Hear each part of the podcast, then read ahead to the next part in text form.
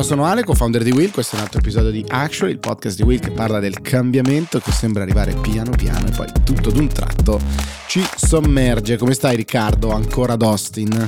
Molto bene, eh, naturalmente mi sento orfano. Eh, della, della, tua presenza qui eh, a Austin in questo meraviglioso parco giochi che dobbiamo uh, salutare. Il cambiamento sembra arrivare tutto piano piano e poi tutto ad un tratto un po' come l'anno dell'efficienza. Year of Efficiency. Quanto ti piace questo claim, l'anno dell'efficienza? Cosa ti fa venire in mente come manager un claim di questo tipo? Beh, la Brianza. La Brianza. No. no, pa- Palo Alto. Un bel mobilificio. No, eh, sì, chiaramente ehm, è una cosa molto interessante. Adesso ovviamente ci sono um, anche uh, come dire, degli aspetti molto umani, eh, naturalmente. Noi mh, mm, non è che brindiamo in nessuna maniera o scherziamo, eh, naturalmente ma la notizia è il, che poi non è neanche tanto una notizia sicuramente scioccante, eh, e cioè nuovi licenziamenti, circa 10.000 persone nuove e Mark Zuckerberg che scrive un manifesto, diciamo in accompagnamento a, eh, appunto a questa, a questa, sua decisione ed è interessante perché eh, dice eh, l'obiettivo del, di quello che facciamo è eh, make us a better technology company e improve our financial performance. Quindi technology, technology, technology, ricordiamoci chi siamo, sostanzialmente è un po' migliorare la nostra performance finanziaria. Mi viene in mente un po' quello che ha raccontato l'altro giorno Elon Musk davanti a degli investitori, eh, se non ricordo male, lui vedeva 3 miliardi di revenues, un miliardo e mezzo di costi eh, contro la previsione precedente che era 5 miliardi di revenues e 5 miliardi e passa di costi.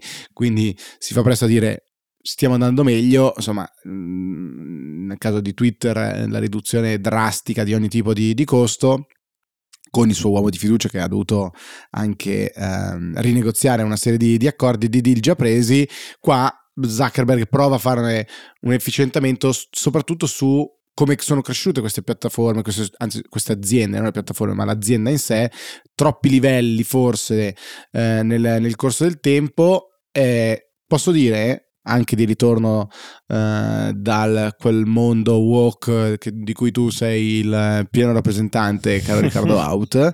Eh, no, scherzi, scherzi a parte. È anche stata un po' una promessa no, del eh, della crescita professionale che passava solo attraverso il gestire dei team e quindi bisognava creare livelli su livelli su livelli e probabilmente questa cosa non ha portato efficienza. Di nuovo, giu- pensiamo a, dei, a delle aziende come Meta, come delle cose che sono lì da sempre, le aziende di per sé, di per loro, sono dei corpi viventi e questi sono dei corpi viventi come degli adolescenti cresciuti molto rapidamente eh, in poco tempo e quindi si trovano a essere spilungoni magari e ancora bisogna prendere un po' le misure. Il modo in cui sono cresciuti fino adesso magari non è stato il modo più sano. Quindi io sono molto felice di vedere questo genere di riorganizzazioni e vedere che cosa, che cosa, ne sarà. Le persone ovviamente è un problema per chi viene, viene, lasciato a casa, però parliamo anche di persone molto qualificate e che sicuramente troveranno, libereranno competenze altrove.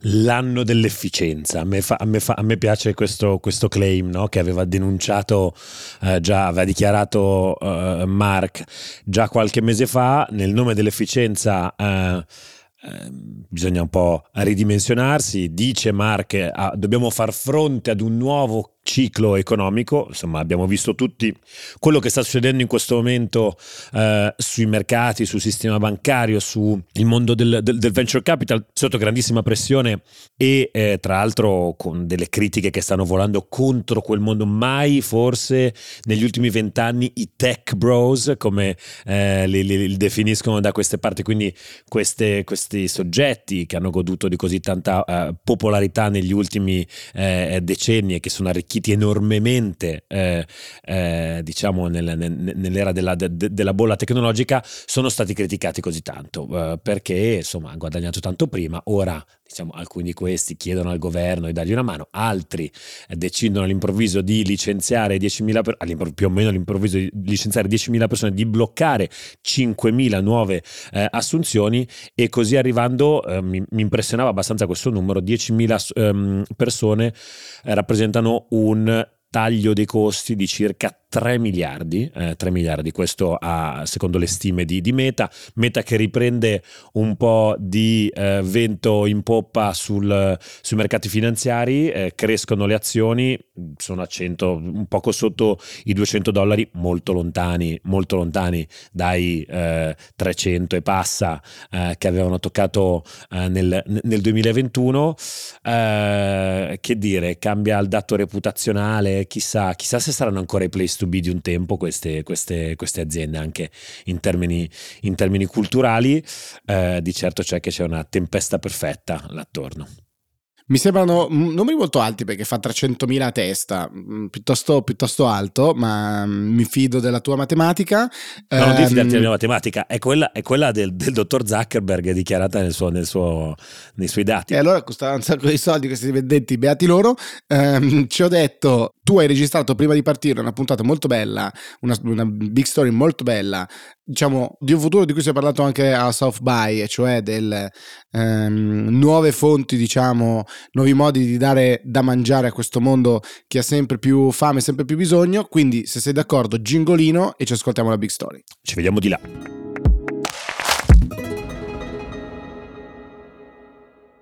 Ok, Big Story, ancora uh, una volta un po' rivoluzionaria e o uh, rivoluzionata. Uh, normalmente qua siamo in due, io e il professor Tommasi, che non vuole essere chiamato professore perché non è un professore effettivamente. Talvolta siamo io e un ospite, oggi invece siamo, siamo in tre, siamo in tre, abbiamo un ospite esterno a questa cricca, però pur sempre interna a Will. Ciao Silvia Lazzaris. Ciao. E già qua potete capire sostanzialmente dove stiamo andando a parare con questa, con questa uh, big story di oggi e invece più verticale proprio su questa storia, lui davvero invece esterno a Will, Andrea Cova, CEO e founder di Soulkey. Ciao. Ciao e grazie dell'invito.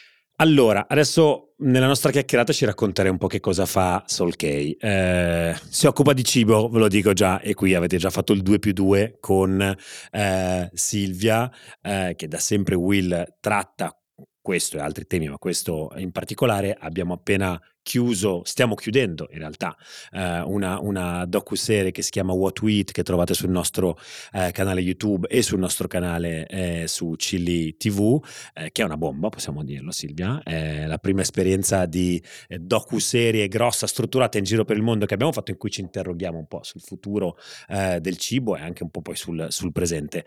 Di questo parliamo oggi con te Andrea. Adesso ti chiederei un po' Soul K brevissimo, cosa, cosa fate in Soulkey e poi entriamo nel, nel vivo.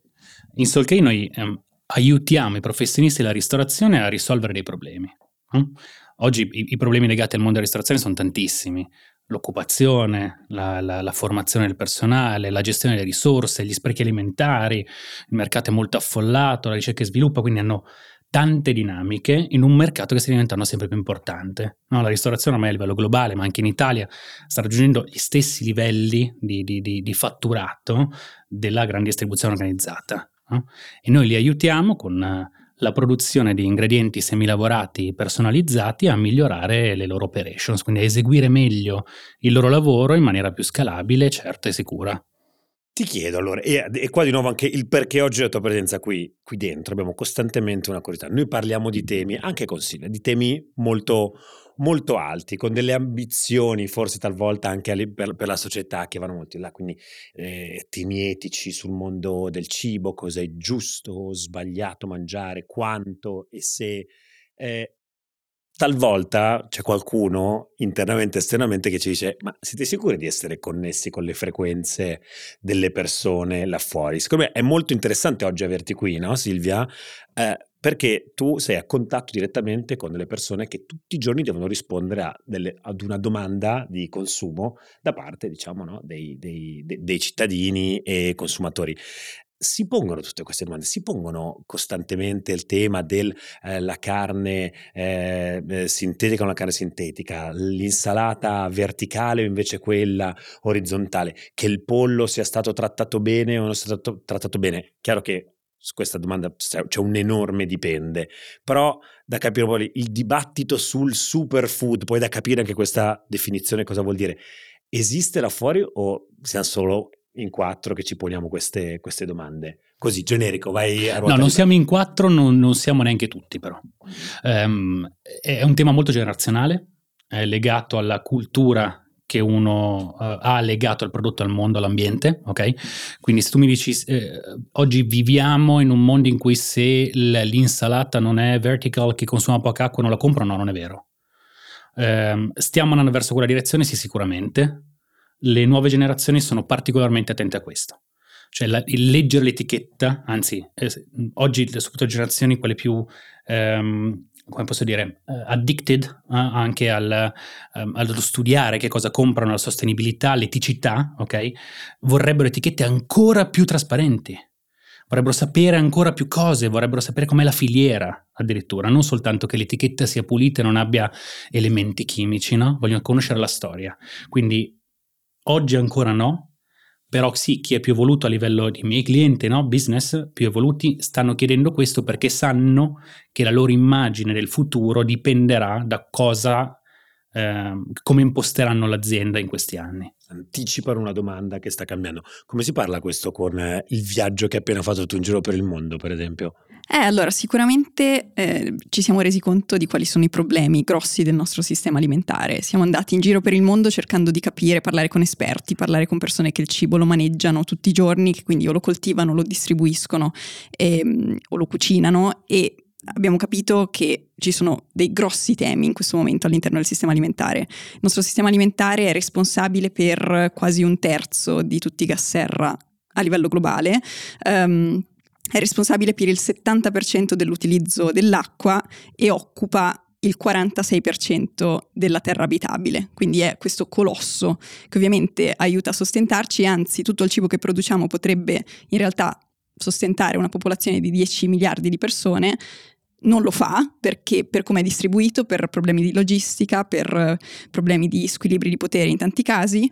Detto questo, gran parte, diciamo, il, il, i prodotti più energivori del nostro sistema alimentare sono i prodotti di origine animale, quindi sappiamo che per esempio la produzione di carne, in particolare la produzione di carne rossa, è responsabile per la maggior parte dell'utilizzo dell'acqua, per il 15% delle emissioni globali di gas serra e per eh, un'altra quantità spropositata di terreno, quindi il 75% dei, dei terreni utilizzati dall'agricoltura sono destinati a pascoli, bestiame e alla produzione di coltivazioni che servono come mangime per il bestiame. Quindi abbiamo visto tanti problemi sia sociali che ambientali che climatici, c'è sicuramente da fare qualcosa, c'è da intervenire su diversi fronti, si tende a parlare di, di, di questi temi come questa grande guerra, ma ci sono battaglie individuali che devono essere portate avanti, poi ne parlo in questi termini abbastanza eh, attivisti in tanti casi, questo è un problema, cioè, nel senso eh, i dati non confermano... la non tua è, natura, non ecco, Esatto,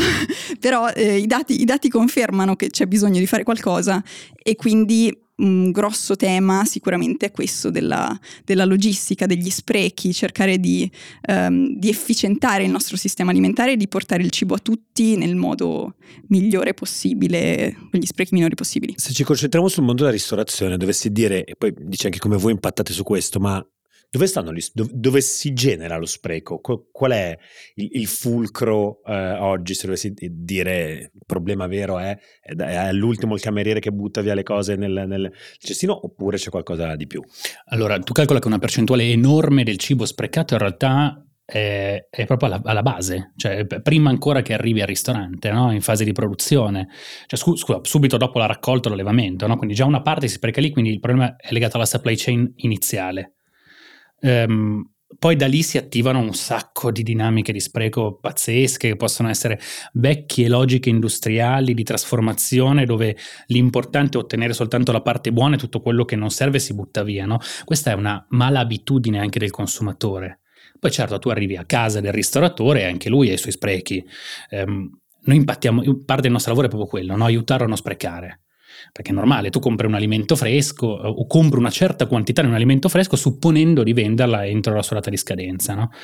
È un mestiere difficile quello, perché comunque tu hai tanti ingredienti e, e, e tu supponi che quella quantità che hai comprato un determinato ingrediente lo, lo, lo venderai prima che scada, ma questo non è per forza vero, perché succedono dei momenti in cui magari tu hai sempre venduto branzino, ma quella settimana, oh, sai che c'è? Che nessun cliente vuole branzino, pochi clienti vogliono branzino, ma tu li hai comprate, cosa succede che lo butti? No? Parte del nostro lavoro è questo, cioè quello di dare al, al nostro cliente ristoratore un branzino sottoposto ad un processo che è tutto completamente naturale, eh, semplicemente con tecniche meccaniche, gli allunga la vita. E questo fa sì che quel branzino non duri più tre giorni, ma ne duri 20 sano, perfetto, salubre, non ha niente di particolare. Quindi sì, questo è uno dei nostri lavori. Il grande spreco però secondo me è la base. Sì, io guardando i dati sullo spreco mi sono resa conto che in Europa e in generale nei paesi più ricchi ad alto reddito tendiamo a sprecare un 50-50, cioè il consumatore spreca moltissimo, ma si spreca la metà del cibo prima che arrivi sugli scaffali o prima che arrivi alla ristorazione. E poi ci sono i paesi a basso reddito in cui invece la maggior parte dello spreco avviene prima che il cibo arrivi al consumatore. Il consumatore spreca pochissimo, però mancano le infrastrutture, manca la logistica, manca la tecnologia per fare in modo che il cibo non venga sprecato. Quindi si vede la, l'importanza della, della, della tecnologia in tutto questo anche perché è una filiera costosa quella, no? Cioè mantenere i prodotti al freddo in paesi dove... La catena del freddo, scusate, esatto. volevo dire una cosa. Hai ragione, esatto, la catena del freddo... di essere addentro a questi temi. Costa un sacco di soldi, quindi sì, i ricchi se la possono permettere, i mercati più poveri non lo possono fare. In che misura ha questo tema enorme, sempre più attuale, sicuramente enorme, eh, mi sento dire se, senza senso di colpa, all'interno di, di, di, questi posti qua che noi occupiamo tutti i giorni e con cui cerchiamo di contaminare un po' la consapevolezza altrui, in che misura eh, questo tema eh, dello spreco eh, alimentare può trovare una risposta in eh, soluzioni che vanno sotto il nome di superfood. Eh, si sta parlando tantissimo della farina di grillo, dei, eh, de- della carne, l'upgrown eh, e quant'altro.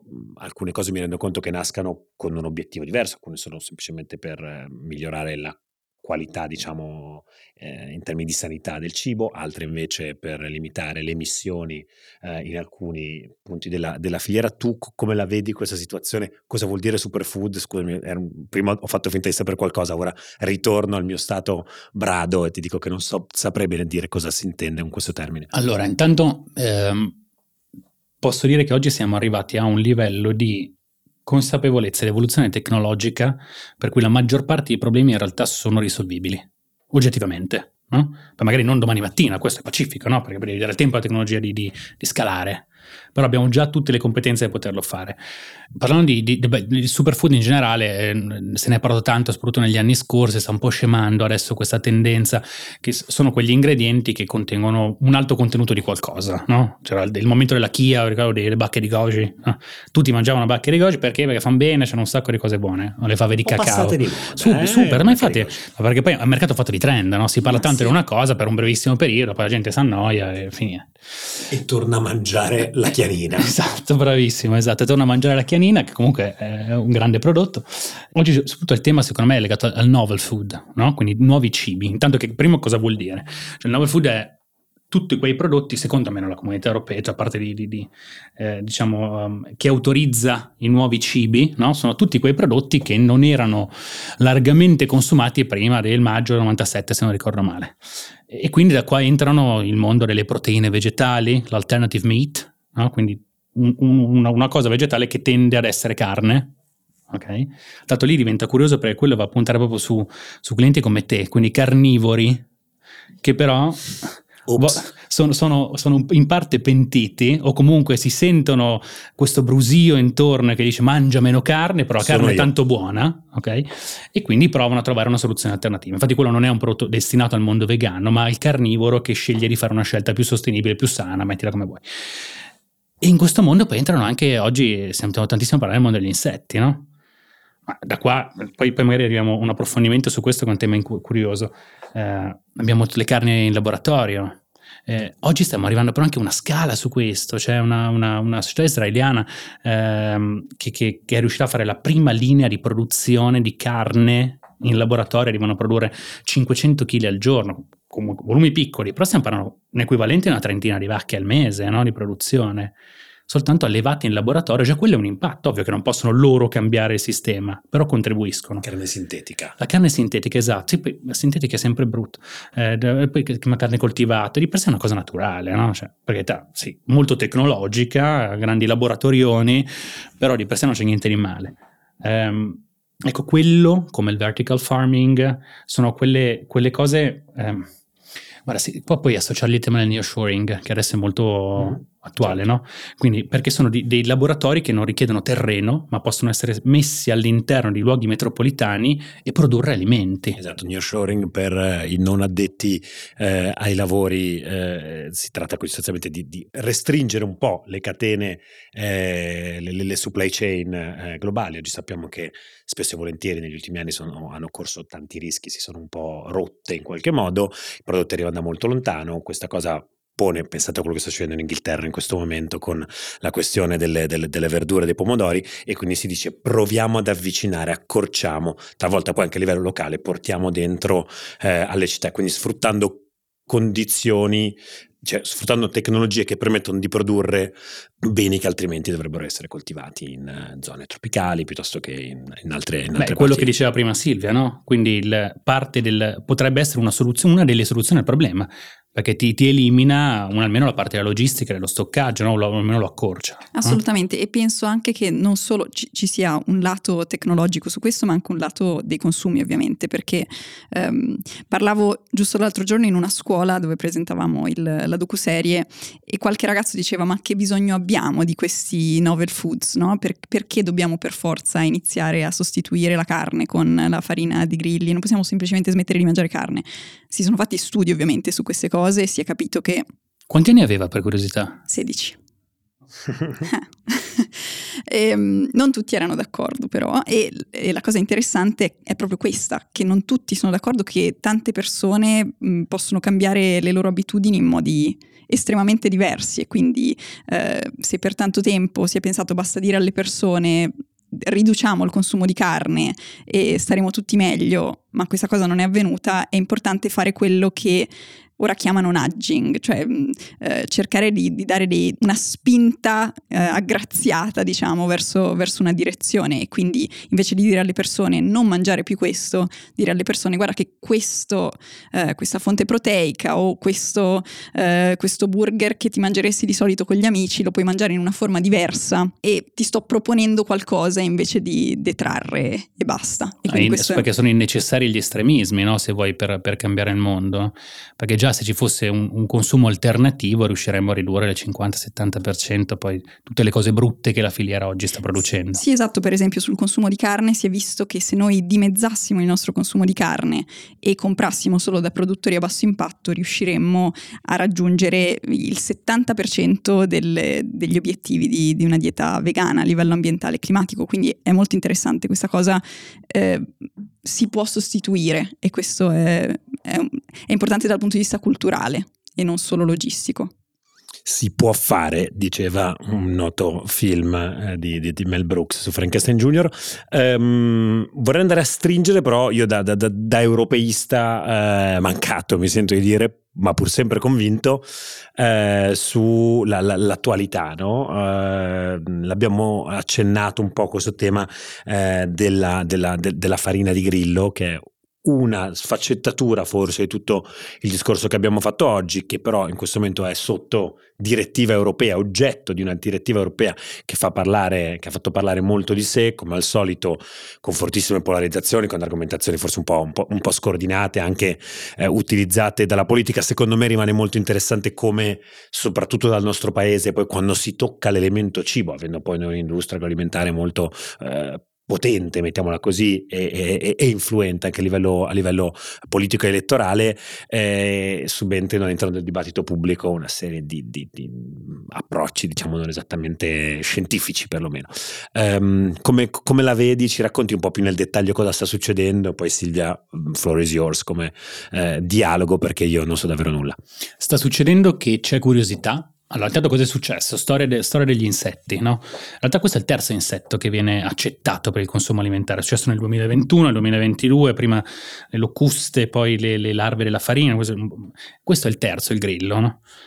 la Commissione europea questa volta con il grillo è stata un po' pavida. Pavida nel senso che eh, il grande rumore che si è creato in realtà si è creato per una quota piccolissima di grillo che in realtà si può utilizzare, sto accettato no? come utilizzabile all'interno di un ingrediente, di una ricetta più complessa. Cioè parliamo di una quantità tra l'1 e il 3%. Cioè, gli altri insetti arrivavano al 20, 30, 50%, avevano vinto loro, no? le locuste hanno vinto sul grillo. E, ehm, quindi a tutti gli effetti che cos'è questo grillo? È un additivo, è un aiutante aiuta perché ha un alto impatto proteico, un basso impatto di grassi, però aiuta sempre per il 2-3% della composizione nutrizionale del prodotto, quindi il non è un sostitutivo. carne con cui si, con cui si No, puoi mischiarlo, puoi mischiarlo a seconda di che ingrediente madre tu metti all'interno del prodotto, puoi usare una diversa percentuale. Quindi se fai un pane al grillo, ok, puoi usare l'X%. Se fai un prodotto base vegetale con il grillo, un Y%, ok? Quindi a seconda c'è una tabellina della, della commissione, ti dice a seconda di cosa fai, quanto ne puoi utilizzare, quanto ne puoi commercializzare. Questo devo dire un, un grande un argomento anche legato a qui perché siamo preparati, no? Uh, che allergeni porta dietro questa cosa? Quindi è stato validato il fatto che non ti faccia male, perché se no non avrebbero commercializzato, no? Maniera pavida, come dicevo prima, però l'hanno fatto. Oggi non siamo ancora arrivati a capire però che tipo di allergeni contiene. Eh, alcuni studi dicono che sia simile alla, a, possa generare allergie simili a quelle dei crostacei dei molluschi, però non c'è una vera indicazione su questo. Per ora va messo in etichetta, no? perché informi il consumatore, però non siamo ancora arrivati a, una, a uno studio. Ehm, e poi ora, mi ricollego al tema politico che contavi tu prima, sì, un rumore atomico, gigante, ma, eh, ma non è soltanto politica, è anche il consumatore. Ora, noi siamo stati la prima azienda in Italia a commercializzare il, un prodotto a base grillo. Quello perché avevamo seguito il percorso di sviluppo della commissione che già l'anno scorso in marzo aveva dato un primo ok Uh, si può fare, quindi la, il reparto di ricerca e sviluppo dell'azienda ha iniziato a studiarle, poi quando a gennaio l'hanno liberalizzata eravamo già pronti con il prodotto, abbiamo fatto fine tuning e l'abbiamo lanciato in collaborazione con un nostro cliente, una catena di ristorazione, no? che penso è basata sulla carne e questa volta invece ha detto lanciamo il grillo. Ehm, però guarda, da lì è successo qualunque cosa, c'è gente che chiamava insultante questi, questi signori, questo mio cliente, eh, dicevano siete quelli dei grigli, fate schifo, no? Messaggi orribili su social media, eh, come anche gente entusiasta invece, quindi c'è un forte bipolarismo. La politica, dicevi tu, sta approfittando di questa cosa per dire sempre l'Italia gli italiani, rispettiamo quelle che sono le nostre tradizioni. Io non so Silvia, tu hai seguito il, eh, il tema del Nutri-Score, eh, sì. eh, no? Erano gli stessi politici sì. che, che, facevano quella roba lì, no? Portiamo Andiamo a danneggiare il Made in Italy esatto. introducendo... Aspetta, però spieghiamo cos'è il Nutri-Score. Sì, allora Nutri-Score è una sorta di etichetta semaforo che ti dice se un cibo è sano per te oppure mm, ha dei valori nutrizionali che non sono particolarmente benefici perché sono ipercalorici e basso contenuto di nutrienti. Quindi eh, c'è un semaforo verde, giallo, rosso e tu sei in grado di vedere eh, in modo il consumatore è in grado di vedere in modo abbastanza immediato qual è l'impatto sulla salute dei nutrienti del prodotto e quindi potrebbe essere portato a scartare il parmigiano reggiano perché magari è alto contenuto di grassi, alto contenuto di, di, calorie, però comunque il parmigiano reggiano se mangiato entro certi limiti e all'interno di una dieta varia e sana può essere altrettanto sano. Quindi c'era questo tema di eh, la, la, complessità della nutrizione, però eh, applicata su un'etichetta che semplifica rischia di eh, generare, eh, diciamo, caos e un uh, misunderstanding. Come si, C'era una sensazione di discriminazione esatto. da parte dell'industria eh, dei caseifici, da parte dell'industria dei salumi, figurati qua in Italia, naturalmente quelli anche sono importanti. Non so se Andrea lo definirebbe nello stesso modo, se ha la stessa Assolutamente idea. d'accordo, ma infatti era, era un, un, se vuoi un bel modo per semplificare Guarda, tu prima raccontavi il caso di questo ragazzo di 16 anni che ti ha fatto un commento, no? Evidentemente per una impreparazione, perché giustamente non lo sapeva. Eh, ma quante persone non sanno che alcune cose è meglio mangiarle poco? Che non vuol dire eliminarle, il discorso di prima, non bisogna diventare estremi, devi ridurne il consumo. E quindi tu sai che la bandierina gialla vuol dire mangiala mm, un po' meno, no? E il rosso mangiala proprio poco poco. E il verde puoi mangiarlo tutti i giorni, quindi è facile. Però sì, poteva andare a disturbare i grandi mangiatori di prosciutti e formaggi quotidiani, no? Non ne conosco, non ne conosco di gente, di gente che ha quel tipo di, di, di consumi assolutamente. Mi sembra, mi sembra, però, vi faccio un'ultima domanda, eh, co- come la vedete evolvere adesso questa, questa, situazione? Perché come al solito viviamo in, in un periodo di, di, spinte centrifughe, centripete su certi argomenti, eh, da una parte quindi c'è una grande eh, domanda, urgenza forse anche di, cambiare, eh, questa urgenza di cambiare io penso sempre che il modo più sano per affrontarla sia guardiamo all'innovazione, guardiamo alla tecnologia che ci possa permettere di fare qualcosa meglio. Per altro verso c'è un grande spirito di conservazione sicuramente nel nostro continente, sicuramente in alcune parti della nostra industria che è assolutamente giustificabile, che, che comprendo. Come la vedete evolvere, evolvere? Siamo ad un punto di rottura secondo voi? Mi lasciate con le vostre prediction su questo punto. Ma secondo me siamo ne- nella fase in cui il consumatore... Ehm, quello più giovane, quello più evoluto, quello più attento, ok? È in attesa di vedere un qualcosa. Ci vorranno probabilmente un, salto generazionale perché questa cosa abbia un reale impatto, no? Poi sul mercato e sugli andamenti. Però c'è interesse. Eh, poi la tecnologia ci consente oggi di arrivare quasi a delle punte di estremismo. Eh, cioè, tu sai che oggi in Finlandia stanno creando proteine dall'idride carbonica, no? Quindi arriviamo addirittura a, a dire sostituiamo la carne di vacca no? con l'aria. Tra l'altro in maniera sostenibile, a poco consumo d'acqua. Cioè, ovvio che la, la, la, diciamo, la, pasta fatta di, di, di, di eh, biomasse di anidride carbonica probabilmente non, non la vedo mangiare a tutti, o almeno adesso. Però ci vedo un futuro che consentirà di continuare a mangiare la chianina, perché è buona, perché è tradizionale, perché è un sacco di cose come il parmigiano, come qualunque altra cosa, però mangiarlo in maniera ridotta e adottare sempre di più nella dieta quotidiana anche delle, degli alimenti sostitutivi e innovativi. Io vedo un, non so come dire, penso che i, i, temi per i quali dibatteremo su questo in futuro probabilmente cambieranno. Ora c'è ancora questa fase in cui si sta capendo se c'è un mercato, chi è interessato, se il mercato è, è, è sufficiente per scalare questa produzione. E, ehm, nel caso ci fosse, eh, a un certo punto penso che inizieremo a interrogarci su cose leggermente diverse. Per esempio, si parla ancora poco della questione del patenting, della questione di quali sono... Eh, ci saranno sem- poche aziende che avranno brevetti per la produzione di cibi che eh, spopoleranno in giro per il mondo. Come facciamo a in qualche modo democratizzare questa produzione in modo che non, che non, finisca nelle mani soltanto un paio di player eh, all'interno evitare del sistema i monopoli. Esatto, come faremo a evitare i monopoli? e, ehm, detto questo, anche, anche secondo me c'è una fascia abbastanza grande della popolazione giovane che vorrà adottare questi prodotti in America, che sono leggermente più, in realtà non sono poi così più avanti, però stanno facendo delle indagini di mercato e stanno dicendo ci sono meno persone interessate di quelle che pensavamo, ehm, ma potrebbe essere semplicemente che questi prodotti possano aiutarci in una, in una fase di, di transizione importante e poi vedremo cosa succederà. Però detto questo, secondo me cambieranno leggermente i temi di discussione, o almeno me lo auguro perché in questo momento sembra che la discussione sia un po' sul nulla.